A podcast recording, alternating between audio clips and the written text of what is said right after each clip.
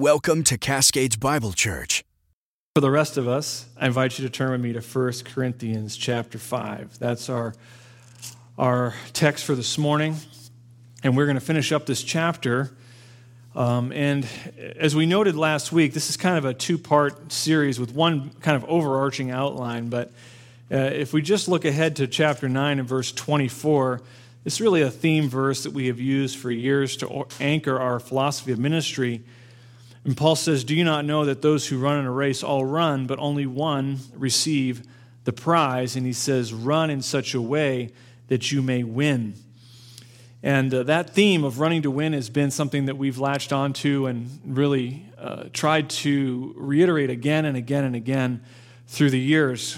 It is this the point that Paul's making is that the Christian life is run with urgency, it is run with such focus, it is run with such exertion that he wants us to lay hold of that glorious prize, which is eternal life. Um, and Paul says it's not enough to just be running the race, you know, on, on the track. There's no value, he says, in running later on without aim. There's no reward. He says, for beating the air, the idea there is shadow boxing.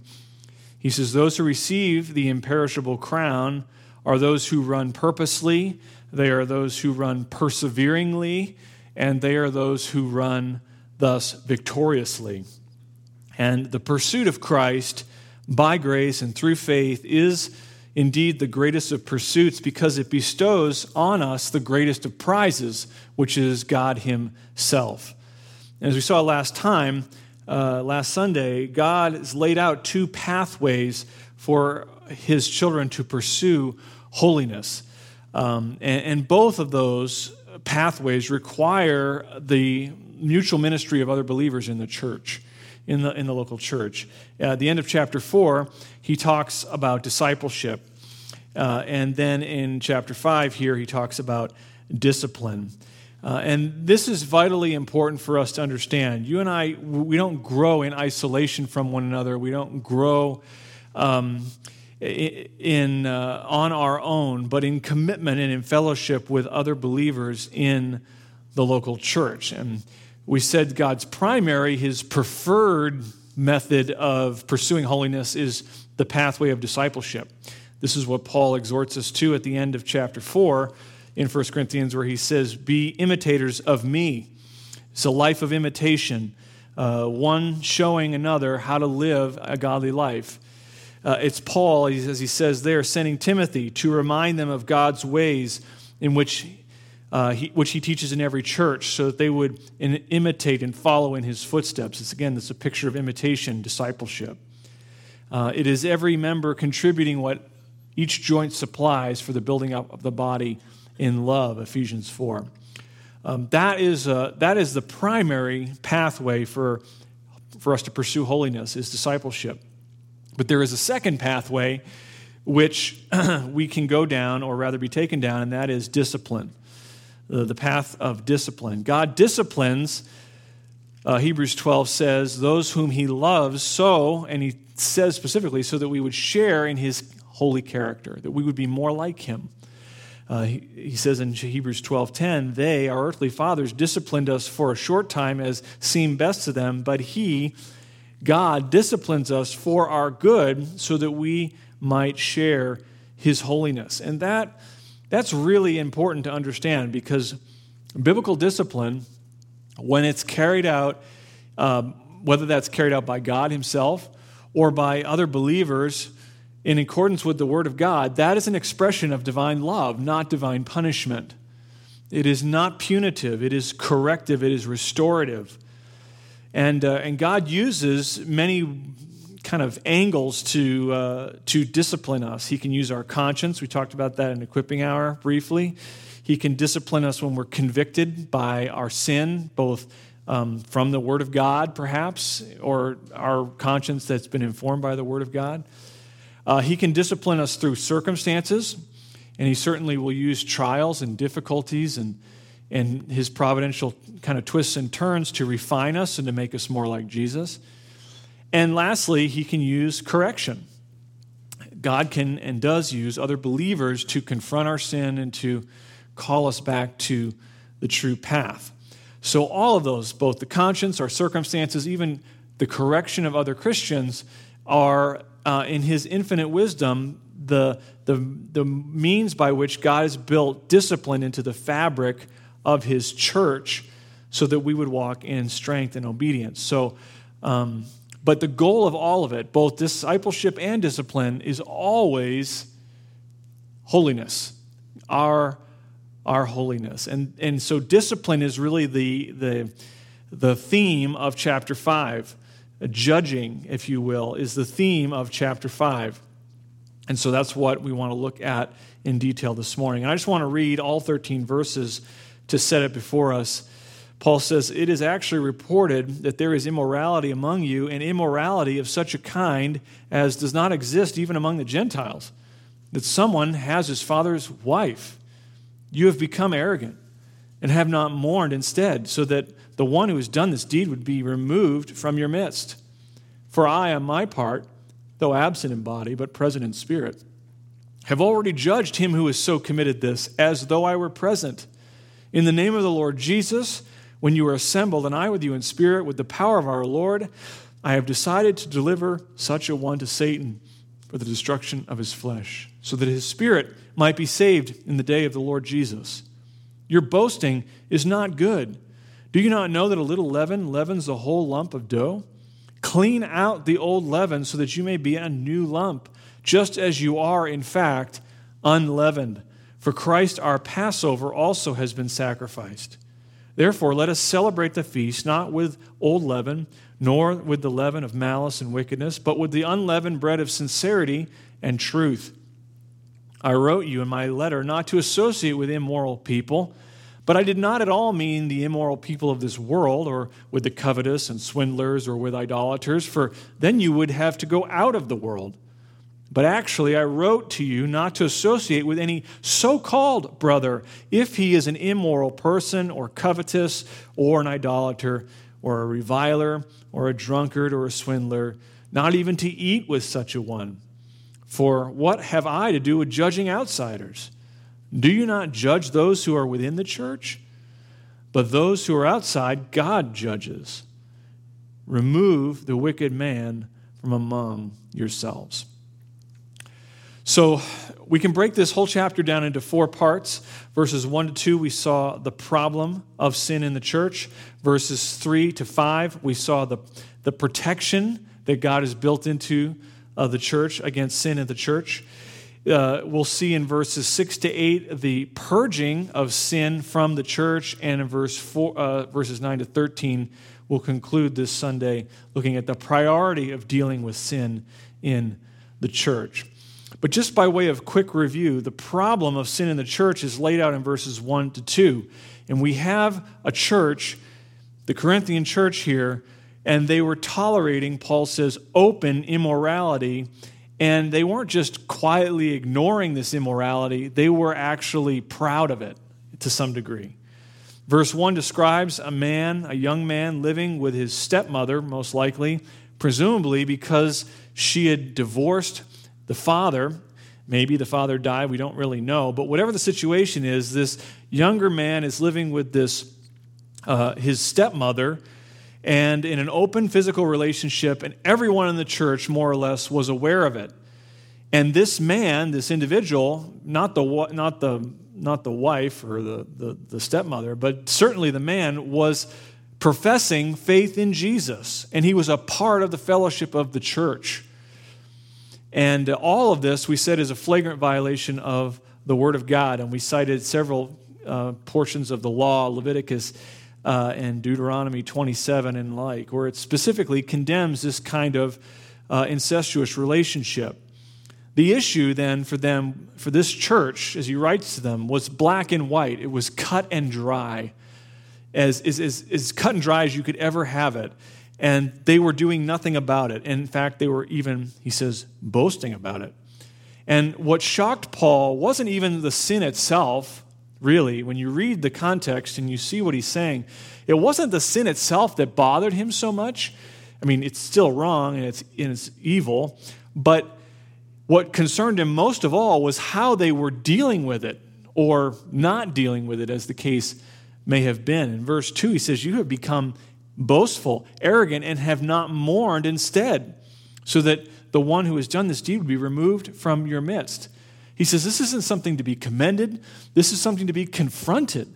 This isn't something to be embraced. This is something to be excised from the church like a spiritual cancer before it spreads. And he lays out the process for that to happen in verses 3 to 5. And that's what we saw in great detail last Sunday the protection against sin in the church.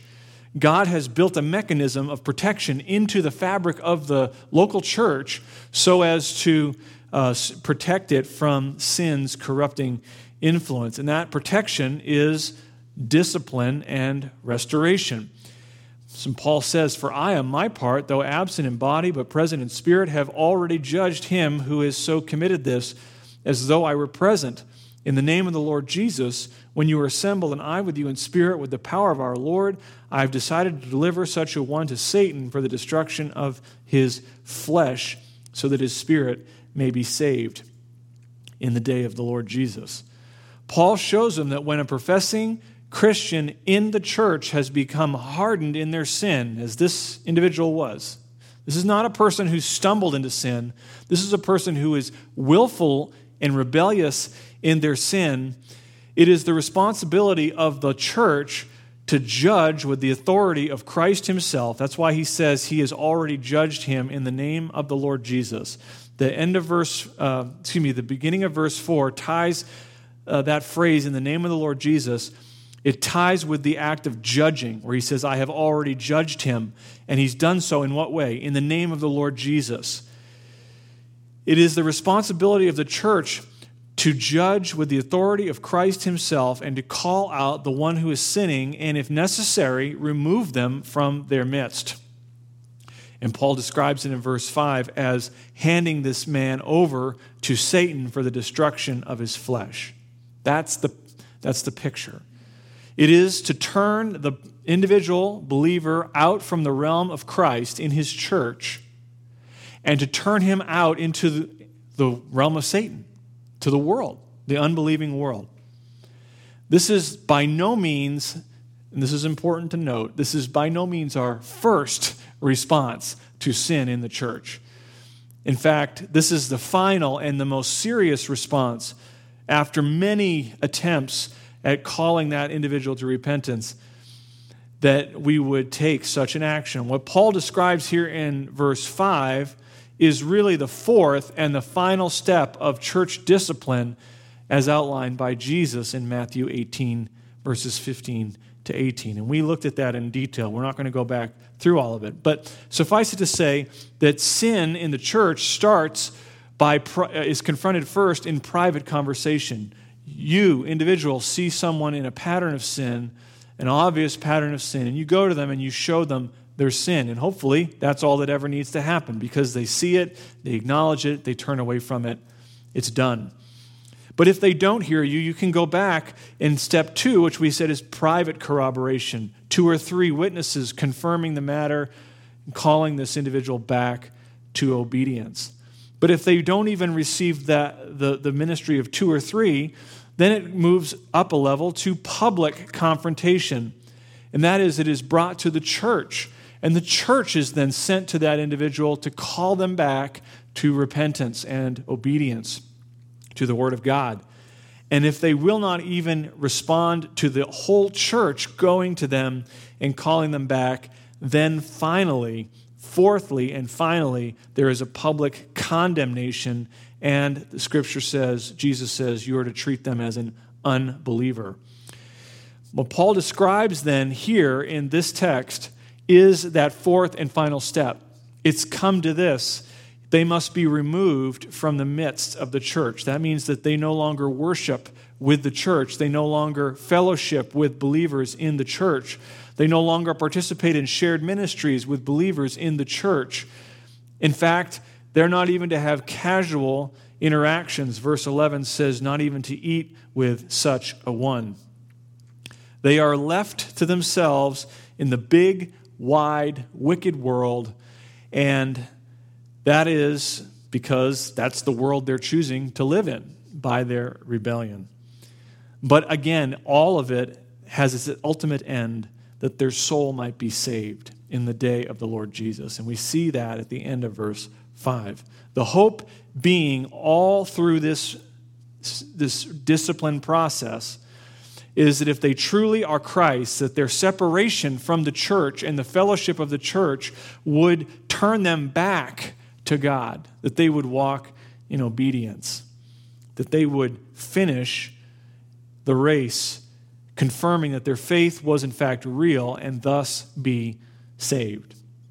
So you see, even though it might look harsh and it might seem unkind or judgmental for the church to publicly condemn or remove someone who is openly sinning from the church fellowship, God's word says through the Apostle Paul that's actually necessary. At times, it may become necessary for them to experience the full consequences of their rebellion and thus, by God's grace, escape from the devil's snare. God will essentially accomplish his salvation, as he does so often in the scriptures, through judgment, through the means of judgment. And we ended last time by noting that when the church disciplines with biblical faithfulness, it acts with heavenly approval, heavenly sanction and approval, which is why Jesus says, Whatever you bind on earth shall have been bound in heaven, and whatever you loose on earth shall have been loosed in heaven. He says, Again, if I say that if two or three of you agree on earth about anything that they may ask, it shall be done for them by my Father who is in heaven. For where two or three have gathered in my name, I am there in their midst. It's not an encouragement for prayer meetings that God will join them. It is a reminder that when the church acts on earth, it acts with a divine mandate and divine authority. Paul says, and that's what Paul's saying here. He says, I judge in the name of our Lord Jesus. And he says, as the church is assembled, they do so, he says, with the power of our Lord Jesus. He is appealing to the authority of God delegated to his representatives in the church, the local church, whether it's putting them out publicly or bringing them back publicly, which is, of course, the goal. The church can act with heavenly approval and authority. But why then is there such urgency? I think the question that maybe is burning in some people's minds why is there such urgency with Paul to protect the church? Why is he so, you know, why so paranoid? Why, why is, is he just being elitist or is he just being kind of judgmental or what, what is the deal? Is, is Paul jumping up and down here, um, you know, unnecessarily telling them to remove the sinning brother from their midst? And um, the answer to that, those questions is given to us in the text that we're going to look at in verses 6 to 8 and even down into verse 13. The reason that Paul tells us and them that it's so urgent for them, so necessary for them to deal with this, has nothing to do with paranoia, has nothing to do with um, his personal reputation or, or his pride, but it has everything to do and reaches all the way back to the character of God and the cross. And that's the point. He has done so much for his children that we are moved, in a sense, to act in response. And so we pick up maybe point three in our outline, which is really going to be point one this morning. And that is in verses six to eight, we see the purging of sin from the church. The need to purge sin from the church.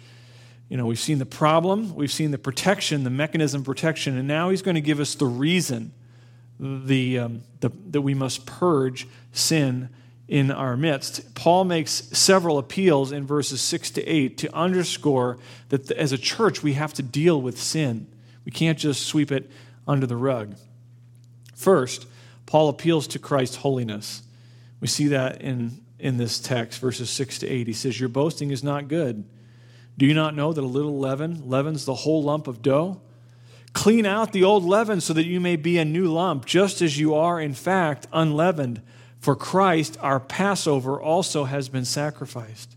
Therefore, let us celebrate the feast not with old leaven, nor with the leaven of malice and wickedness, but with the unleavened bread of sincerity, sincerity and truth. Again, there's an immoral person in their midst. They need to get rid of this person because he is hardened in his immorality, and the whole church is aware of it. They're tolerating it. Immorality of such a kind, he says, it doesn't even exist in the unbelieving world. That's how, how egregious this is. And he warns them to purge the unrepentant person from their midst, lest that person's corruption spread like leavening agent throughout the entire congregation and contaminate, as it were, the whole lump. Of course, leaven in the New Testament is used figuratively uh, throughout to describe influence, this idea of influence. And it's often used as a word picture to describe evil influence, sinful influence. And having used then this word picture of leaven, like a yeast type agent that spreads through a lump of dough, as sins, eh, to describe sin's evil influence, Paul points back to their instruction that they would have received under the law that Israel purge all leaven from their homes in anticipation of celebrating the Passover. So in Exodus 12 and verse 15, uh, Moses instructed the people of Israel, he says, Seven days you shall eat unleavened bread, but on the first day you shall remove leaven from your houses. So, uh, this is how they were to celebrate the Passover year by year. And he uses this picture uh, and, and appeals to the Old Testament law in which Israel were to clean out the leaven from their homes in anticipation of Passover. And it illustrates how we, they and we must clean out or literally purge, because that's the idea, it's, it's emphatic. Verse 7 it is, it, we must purge open sin in the fellowship of the local church. The unleavened bread that he describes here symbolizes and reminds us of God's decisive work to free Israel from slavery, to, to, to free Israel from bondage to uh, Egypt. And he did that by the Passover itself, the 10th plague, which was to, was to take the firstborn of every living thing in Egypt. And so the, the unleavened bread symbolizes that decisive work. And in the same way, the church is to be, he says here, unleavened that is free from sin's evil influence on account of the decisive work of Jesus at the cross. That is the picture here. It is an appeal to the law.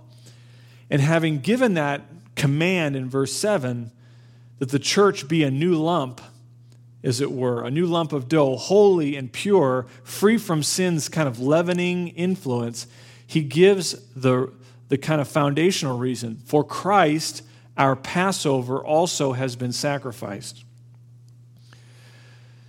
Just as the redeemed in Israel in that day, year after year, celebrated the sacrifice of Passover with a lamb and unleavened bread, in the same way, the redeemed in God's church ought to celebrate the sacrifice of the final Passover lamb, Jesus Christ with unleavened hearts and lives. Lives then that are free from sin's dominating and corrupting influence.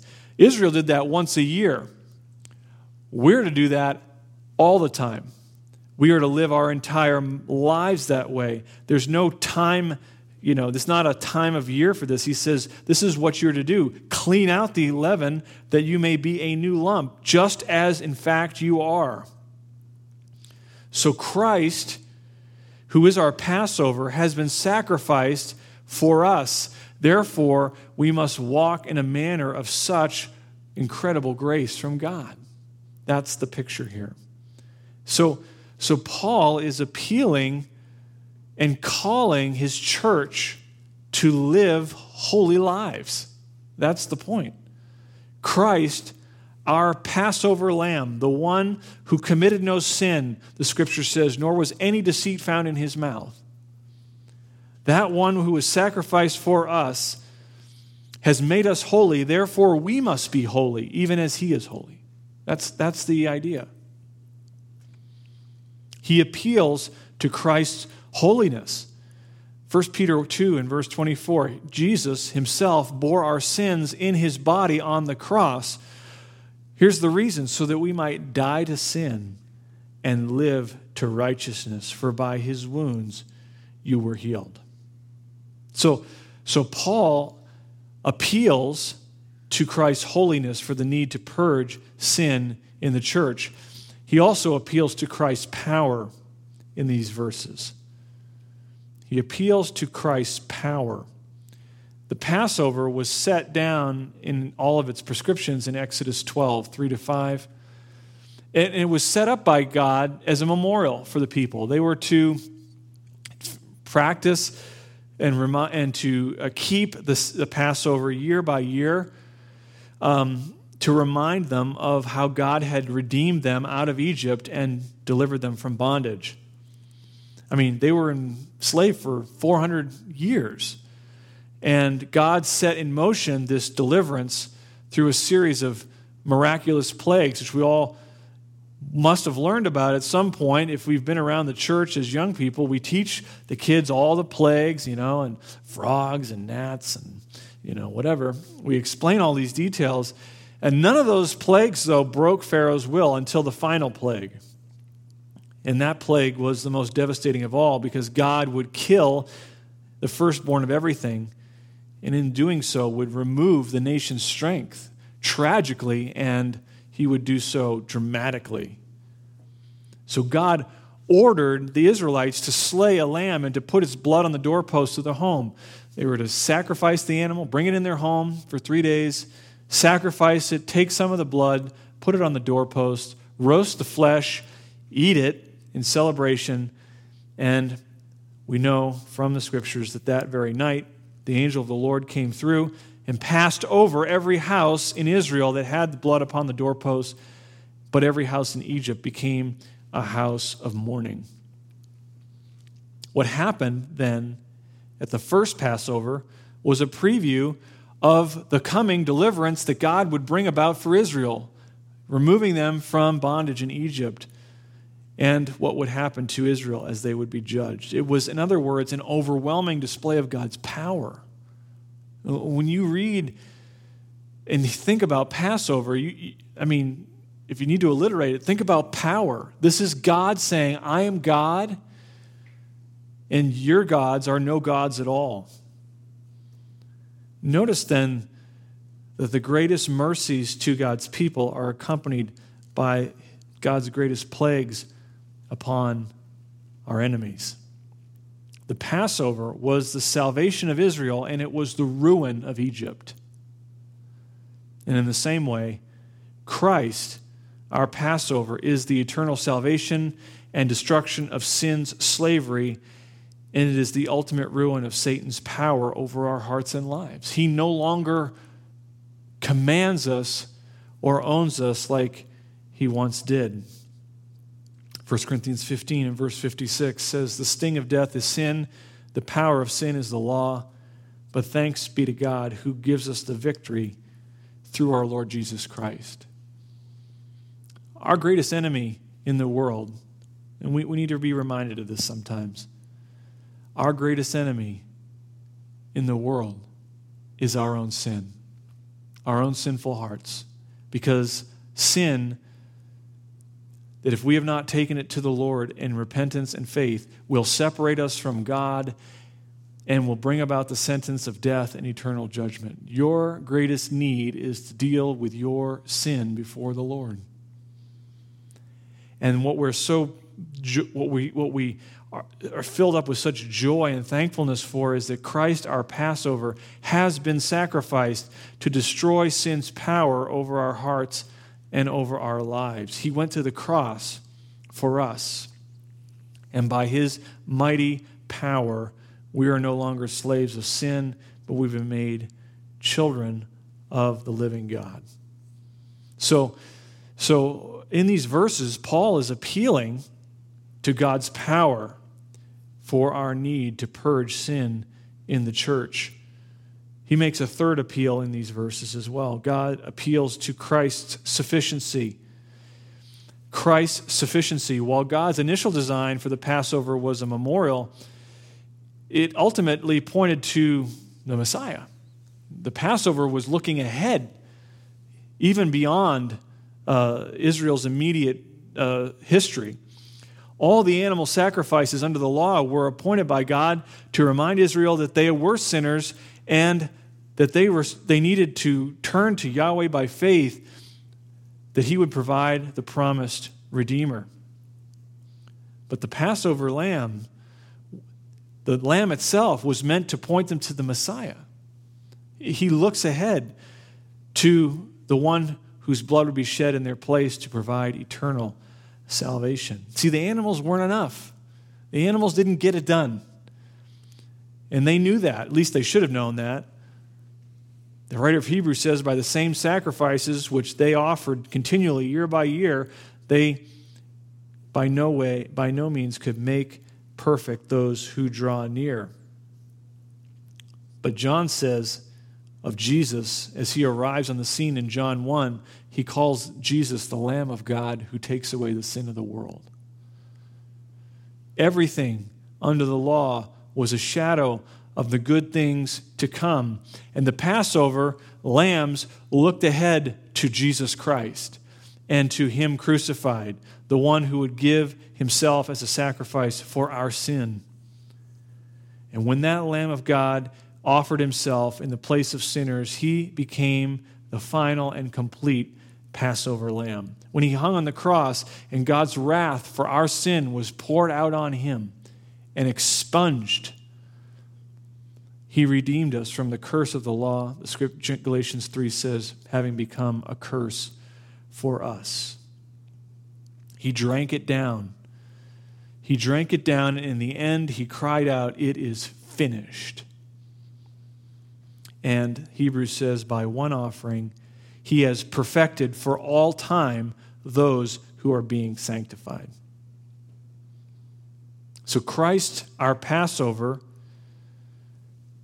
has also been sacrificed, and it is finished. He who knew no sin became sin on our behalf so that we would become the righteousness of God in him. All our sin exchanged for all his righteousness by faith. In other words, Christ's work is sufficient. It's enough. That's enough. We do not need to, nor can we, add anything to Christ's righteousness given to us by faith. And if Christ has done all of that for us, he, he has so thoroughly and so completely dealt with our sin through his, son, through his death, through his resurrection. What sort of people ought we to be?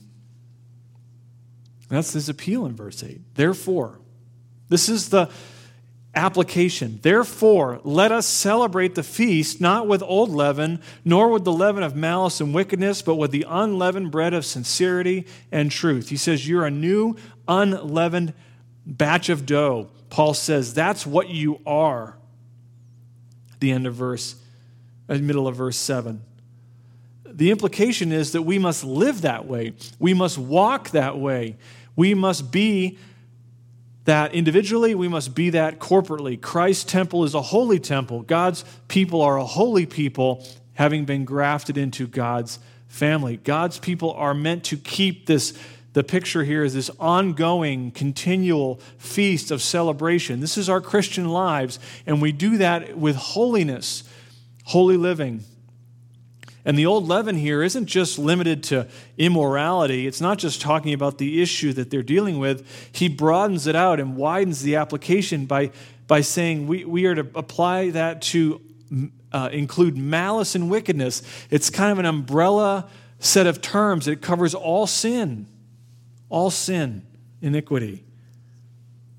So Christ's death has freed us from sin. Therefore, he says we are to live as those who have been liberated from its penalty and its power over our lives, sin's power over our lives. We're to live, he says, the unleavened life of sincerity and truth. Lives that can withstand the scrutiny of the full light of the day no deceit, no duplicity, no covering up, just pure motives built on the foundation of God's truth. That's the picture here. So he appeals to us to purge sin from our midst by looking at Christ's power, his holiness, and even his sufficiency. But Paul ends, we'll look at this very briefly here in verses 9 to 13, by clearing up a point of misunderstanding from a previous letter. We don't actually have this letter. We don't even know what the letter's contents were, but we know enough about it based on what he says here that it ties in tightly with the issue that he's dealing with with this sinning person in their midst. And the misunderstanding that Paul is going to clarify in verses 9 to 13, uh, quite frankly, is a misunderstanding that we can have as well. And Paul wants them, just like he wants us, to, fourthly, understand the priority of dealing with sin in the church. The priority of dealing with sin in the church. He says, uh, I wrote you in my letter. What letter he's talking about, we're not exactly sure. A previous letter not an inspired letter. I wrote in my uh, I wrote you my letter not to associate with immoral people. But I did not at all mean with the immoral people of this world, or with the covetous and swindlers, or with idolaters, for then you would have to go out of the world. But actually, I wrote to you not to associate with any so called brother if he is an immoral person, or covetous, or an idolater, or a reviler, or a drunkard, or a swindler, not even to eat with such a one. The point of clarification that Paul makes is one that we need to hear too. When he warns, don't associate with immoral people, don't have anything to do with those kind of folks, uh, greedy people, swindlers, idolaters, um, covetous, these kind of folks. He doesn't mean, and he's not telling us when he wrote that in his previous letter, he's not saying, go out, look around you in the world and find all the evil people in the world and get away from them. That's not what he's saying. Don't identify all the evil sinners in the world and, and try and distance yourself from them. Paul says that would be impossible. Verse 10 if, if, if I don't mean the immoral people and sinners of this world or with the covetous and so forth, because then you'd have to actually leave the world because they're everywhere. There's sinners everywhere. He says, What I mean is, don't associate with professing Christians who live in open rebellion to God's word. He says, Don't even eat with such a one.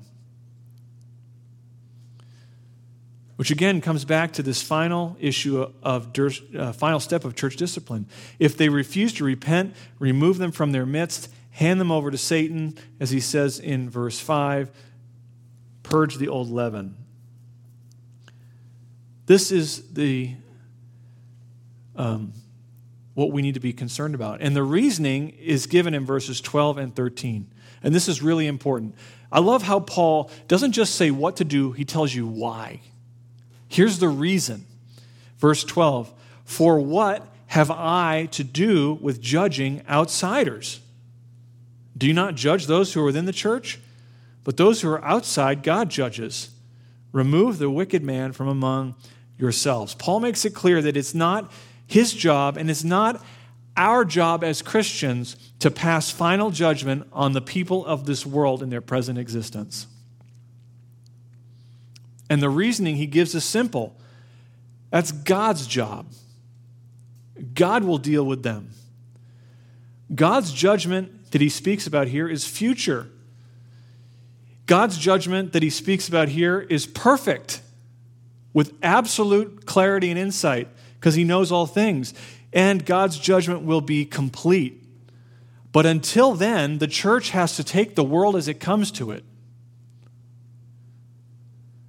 See, we're God's temple in the world as the church, and as such, we offer a stark contrast to what the world sees. So, in that sense, we do confront the world and we do pass a, measure of judgment on the world simply by how we live. I mean, they look at us and they think, well, you know, they're judging me. We're just living in accordance with God's word. So, in that sense, we, we obviously will, will pass some kind of judgment on the world. But he's saying it's not our job, it's not our priority to sentence those who belong to Satan in another worldview, in another age altogether. It's not our job to sentence them to hell. In other words, the time for that judgment will come in the future, and it will be measured out by God Himself. Verse 13 the, Those who are outside, unbelievers, God will deal with them. God will deal with them. But the opposite is true for people in the church. And that's why he says what he does in verse 12. He asks this rhetorical question Do you not judge those who are within the church? And the obvious answer is yes. That is our job. That is our priority. Verse 19, therefore, or excuse me, verse 13, remove the wicked man from among yourselves. And that's a quotation from Deuteronomy 17 and verse 7, where Israel was to purge the rebellious lawbreaker by casting them outside the camp and stoning them. So the section, the whole section concludes the way it starts. Paul has been making the same argument through the whole text. And he's saying the church needs to act responsibly to deal with sin in its own midst. And boasting in the, how they tolerate sin, unrepentant, blatant, obvious sin that is so clearly against God's word that is to be irrefutable he says that's not responsible at all. That's irresponsible. And for their sakes, as well as the sake of the brother who is sinning or sister who's sinning, they are to put him out or her out. And I think the practical, one of the practical applications here is one that we need to be reminded of. I need to be reminded of this. And that is this we need to be more concerned about believers acting like unbelievers in the church, then we need to be concerned about unbelievers acting like unbelievers in the world. I'll say that again because it's a little bit of a. We need to be more concerned about believers, professing believers, acting like unbelievers in the church. Then we need to be concerned about unbelievers who don't profess anything about Christ acting like those who don't profess anything about Christ in the world. As I joke with our kids all the time, I say, pagans are going to pagan. That's what they do. It, it, it's what we all did apart from the grace of God. This is it. We should not lose our minds when the world calls evil good and good evil. It should grieve us. We don't have to compromise truth. I'm not saying that. But I'm saying we don't need, there's very little value added by us running around breathlessly condemning all the wicked people in the world for all their wicked deeds. Why would we expect them to do anything different? Right?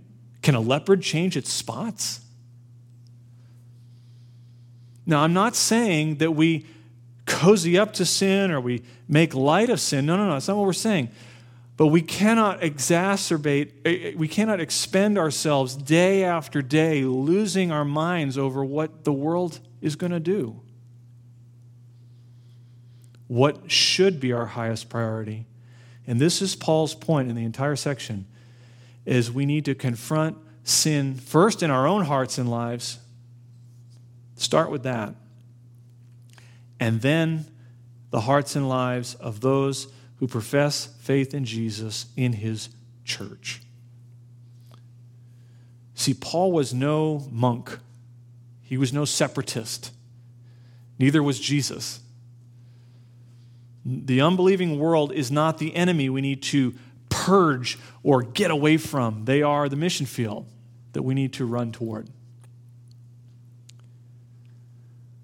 What was the Pharisees' constant complaint against Jesus? Do you remember? They got so, they just lost their minds over what? He eats with tax collectors and sinners. They just couldn't fathom how could he have anything to do with these evil, wicked people. And um, they were more worried, the Pharisees were more worried about sin outside the camp than the blatant, festering sin within their midst, in their own hearts. That's why he called them whitewashed tombs. They look beautiful on the outside, but inside he said, You're full of dead men's bones. And if we're not careful, we can fall into that same trap. Jesus reserved his harshest judgment and condemnation for the religious leaders and their immediate followers. You realize that? He did not run around condemning pagans being pagans. He, pref- he preached the gospel, he heralded the good news of the kingdom. But he was the most strident and the most pointed in his criticism and judgment of those who profess to know God, but inside they refuse to deal with sin in their own midst because they were held to a higher standard. And so it should be with us. So it should be with us.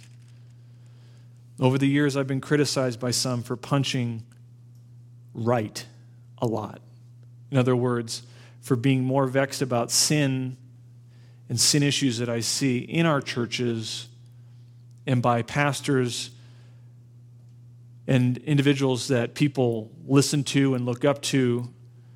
When I see sin happening there and I call that out, I've been criticized for quote unquote punching right rather than turning and criticizing all the you know pagans in the world doing all their evil things and haranguing about that. But I will say this I will gladly accept that criticism because that's exactly what God calls us to do in His Word.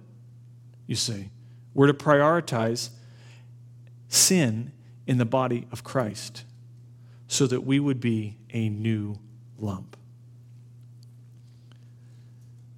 And so, if we're going to if we're going to point fingers at people's sin, we need to be the most critical and the most introspective, first of all, with our own hearts. Starts with us.